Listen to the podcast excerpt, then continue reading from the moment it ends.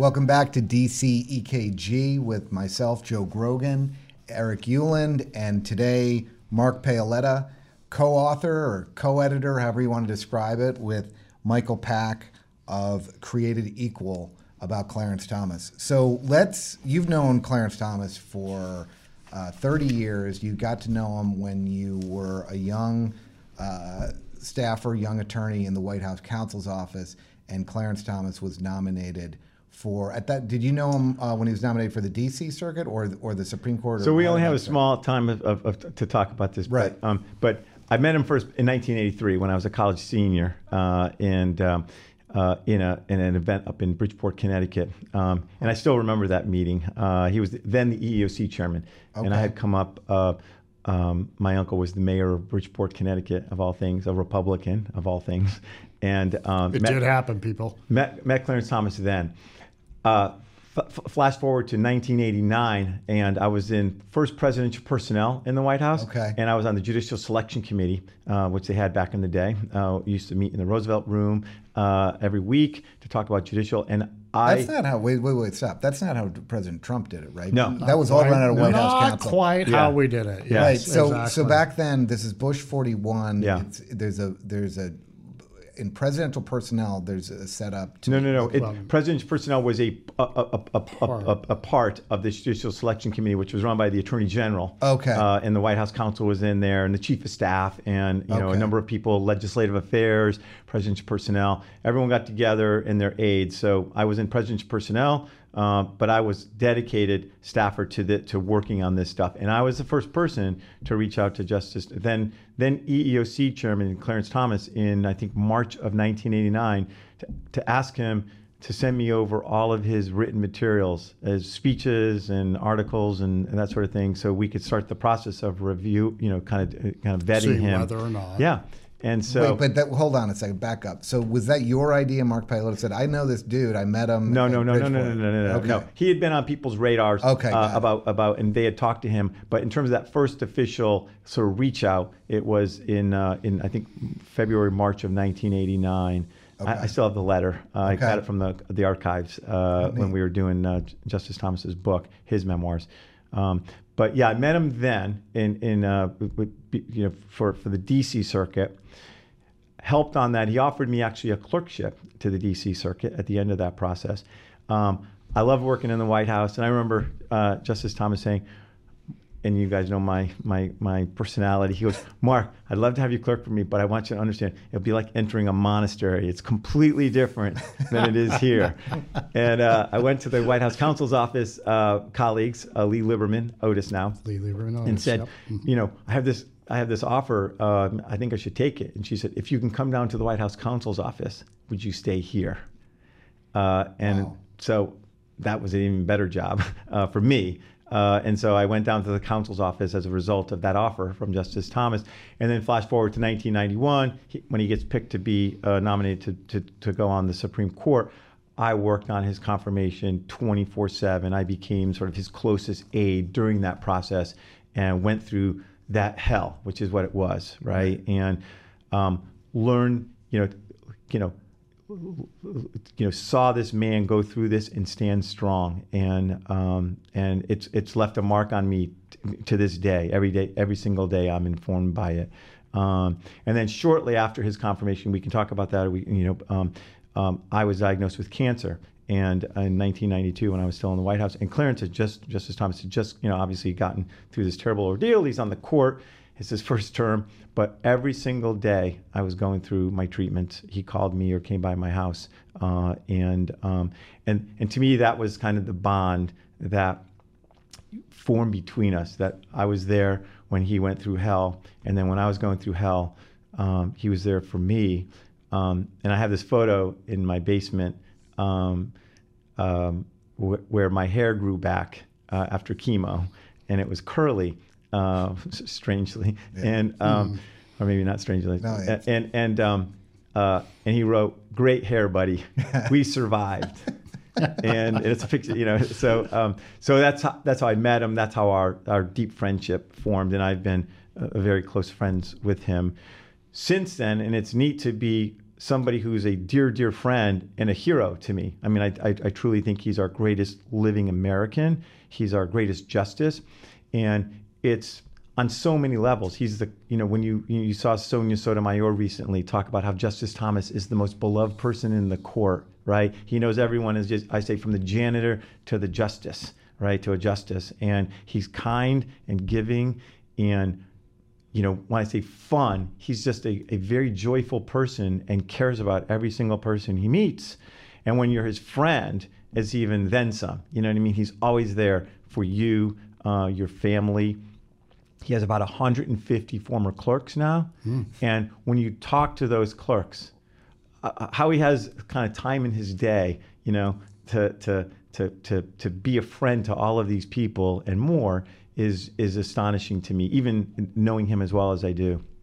And certainly in the book, he lays out his process of reviewing cases with his clerks, yeah. which just demonstrates anew how much time he is dedicating both to his job and yet his personal life as well and his friends. So let me tell you just a little bit about the book. So the, the book came out of um, actually um, a follow-on to a movie that was made in uh, it came out in 2020, early 2020, called um, uh, Created Equal, which of the same name, Clarence Thomas in his own words, and that was sort of an effort coming out of what I thought were the continual attacks on Justice Thomas uh, by the left, by the mainstream media, whatever you want to call it, that sought to undermine and smear him for 40 years from the day he came to town and came into the, the Reagan administration.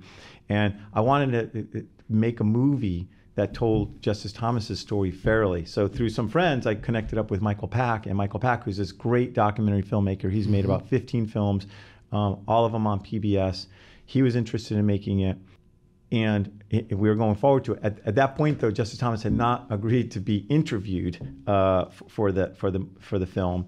Uh, but after several months and talking to the justice, he agreed to do it. And he ended up sitting down for 25 hours with Michael Pack, one on one interviews uh, about his life, right? From, from being born in the segregated South in 1948 to um, in utter poverty. Utter poverty. That's the part that people don't truly understand. But it was he was born in a shack. With, born in a shack, right. walking to and fro school through sewage, raw sewage yeah. working uh, in incredibly tough conditions with, uh, to your point, people uh, who he's working with every day as a kid who are either freed slaves or the sons and daughters of freed slaves. Absolutely. And again, it's, it's born into this, it, it, again, his wonderful people, but uneducated, illiterate, right? In, ter- in terms of being, and, and he talks about two, so let me just go back to the, so the, the movie came out in 2020, right? It was a, a, tremendous success. It was on PBS.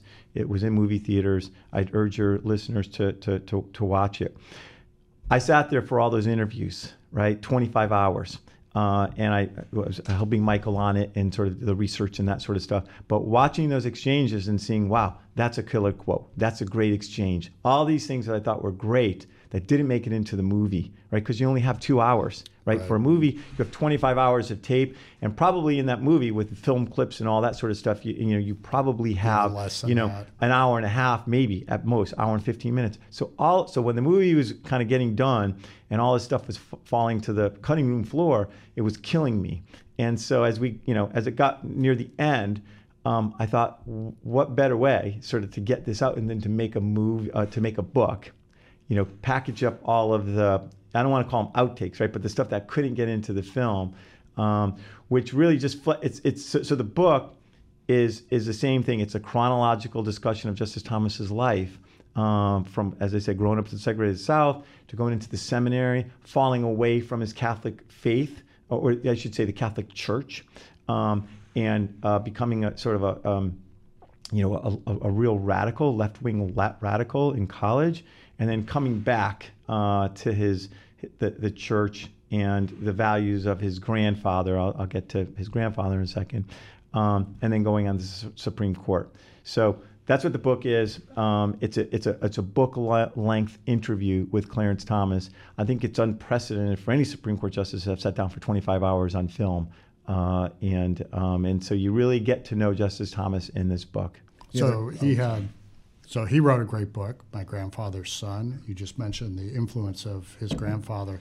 Talk about that for a moment. The the circumstances that brought Justice Thomas to the influence of his grandfather and that lifelong impact that his grandfather's had on him. Yeah. So so so he was born, you know, in 1948 to a mom who had three kids. Um, you, you know, um, and um, she couldn't take care of them. She was a maid working in, in, in the South, right? And she was actually living in Savannah, and, and, and Clarence and his two siblings were living uh, with, with, an aunt in Pinpoint, where the family's from, in Pinpoint, Georgia, which is a little bit outside of Savannah, Savannah, Georgia, on the water, and um, and um, and so she asks her her her grand her her father uh, to help raise the kids, um, and so Clarence and his brother Myers, uh, when Clarence is seven years old, you know, walk. It's two blocks ultimately. Clarence is first living in Pinpoint. This shack that he was born in burns down. He goes to live with his mother, who's living in a tenement in in Savannah, where is this open sewage, and it's just a mm-hmm. horrible. He's sleeping on it, literally a chair. There's one bed. His younger brother and mom are sleeping in that. Clarence sleeps in a in a um, in a chair, and there's no heat. Okay, so d- down in the winter in Savannah, it gets cold, mm-hmm. and so that's the life he's living until one day, he says he walks these two blocks. His, his mother tells him to pack up his belongings into a bag. He, it's, a, it's, a, it's, a, it's a paper bag. It's filled halfway, he and his brother. That's all of his belongings. And he walks down to his grandfather's home and his grandmother. Um, and that's where he lives for, you know, until he goes off to, to college. Um, and, um, and he called it a palace. Called it a palace, but, but literally when his when he the first thing his, his grandfather says to the two the two boys are the damn vacation is over it's going to be rules and regulations and so his grandfather he calls him he, he's a tough disciplinarian but as clarence said love these kids because he got them ready for this this tough world. To get them ready no excuses you know do your work a work ethic never give in. As as his grandfather says old man can't is dead. I helped bury him. Yeah there's okay? a statue there's a picture in the book for for those uh, who can who can pick up the book uh, of a bust of clarence's um, grandfather and it was given to him by uh, his wife ginni thomas and right there, the bust of his grandfather, and then underneath it, it says "Old Man Can't is dead." I helped bury him uh, for Myers Anderson, 1907 to 19, 1983. Yeah, and the, the impact on, on Clarence is just profound. It changed his life, and so and, and, and then the next thing that happens, kind of in terms of what, what Clarence calls interventions, is his um, grandfather, grandparents, grandfather enrolling him into the Catholic school in the segregated South. It was called St. Benedict's, which was run by these Irish nuns, you know, straight from Ireland, uh, tough Irish nuns who are, are teaching, you know, in a segregated school, and, and they give these black students hope, right? They love them, they believe in them, they hate segregation, and they're all equal in God's eyes, and they're all equal under the law, despite what the law, you know, it, it does down there. And it's those two influences that run through Clarence's life to this day, right? When you listen to Clarence Thomas talk about uh, his, you know, the, the, formative influences, it's his grandfather, and it's uh, it's the nuns. And as you see, there's another photo in this book at the end of Sister Virgilius. The the kind of there's a number of nuns that had a, a huge impact on, on on Justice Thomas. Sister Virgilius actually testified. He was she was a principal and eighth grade teacher uh, who um, uh, Clarence Thomas's eighth grade teacher, uh, who testified for him during the hearings, uh, the first set of hearings. And again, just to, to, tell you a little bit about this, this guy, in the 80s, he goes back to seek, seek out his nuns. Now they're his retired teachers, now, his right. teachers. He calls them his nuns, uh, to thank them for you know teaching him and inspiring him, and as he said, never letting us fall into victimhood, demanding them to, to perform at the highest levels, despite what the, what the world was. I'm gonna I'm not gonna give you any excuses. You are gonna get A's. You're gonna you know reach your God-given potential, and um, and then when we when he went on the court, um, and as I mentioned, uh, Sister Virgilius testified for him. Set for for about 15 years after he went on the court, uh, Justice Thomas and I would go up to the retirement community in Tenafly, New Jersey, where the nuns were, lived in a retirement home, mm-hmm. um, about 60 of them, 70 of them. The youngest one was probably in her 60s. The oldest one at one point was 108. and we'd go up there for the day. I'd get up, I'd go over his house around six in the morning. We'd drive up, get up there like around 9:30, and spend until about two o'clock with the with the sisters. Have lunch with them, and he'd go and every single one. You know, there were a bunch in the infirmary. Go visit them. But that's the kind of guy he is. He never forgets. You know, and one of the things that Justice Sotomayor said recently, right, in those very kind comments, was that Justice Thomas thinks that people can pull themselves up by their own bootstraps, right? And Sotomayor said something like, "Some people can't reach their bootstraps." Justice Thomas has never ever said that, right? Hard work and a community, right? Your, your family, your your you know. So here it's the nuns and his grandparents and many other people, but in particular those two people who helped him. That he says, without them, but for them, I wouldn't be here. So, off those two key interventions, to your point, affecting his entire life, those also inform his approach to his jurisprudence, how he thinks about, to think about cases in front of him. Talk for a moment, if you could, a little bit about how he approaches every time a case comes to him at the Supreme Court.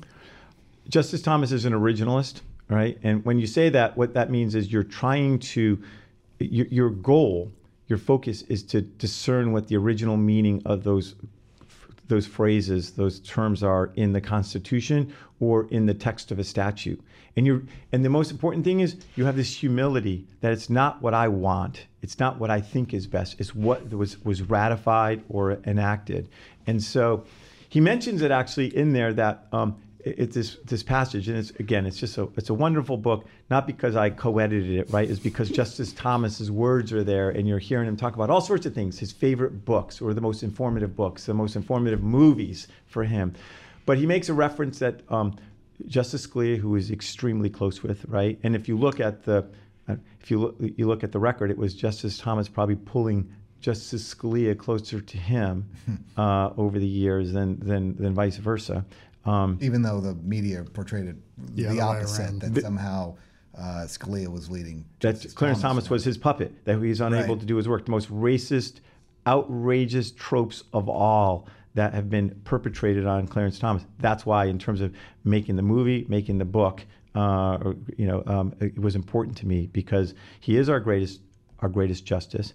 And when you look at his impact right now, um, you know, all of these decisions, Justice Thomas has written, here's a, over 700 opinions. He writes the most opinions uh, per year of any justice. Many years it was in the 30s. And when I say 30s, 33 opinions, 35. Some justices, like Justice Kagan, write 10, 11 on an annual Out basis. Out of a caseload of around 100, 110, uh, It's actually a little bit low now. It's, it's really? around 80. But remember, you can write uh, concurrences. And, and, right. And so Justice Thomas has written many, many you know, opinions in dissent, solo dissent sometimes, uh, or concurrences. In all of those opinions now, because he's been doing it for 30 years, and I think he had this project.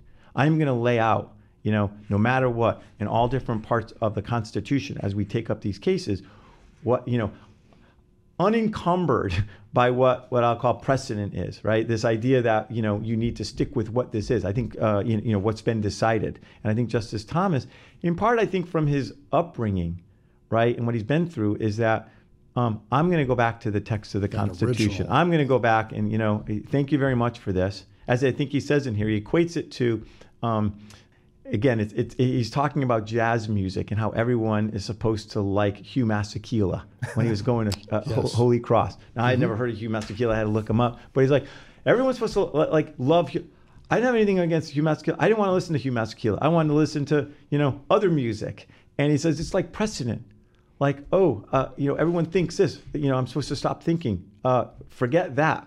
And that's his approach to judging, which is to be, you know, to, to, to look at what the Constitution says and apply it as faith, faithfully as you can, and not to let your pol. And I think he thinks it's a corruption of our system to have a judge substitute what he thinks is the right answer, right, or the right policy than what was enacted by the people, right? And um, um, and so that's his approach to judging. I, I get almost in the book. He talks about how his Catholic sort of formation and the process of getting to the right answer informed his his judging.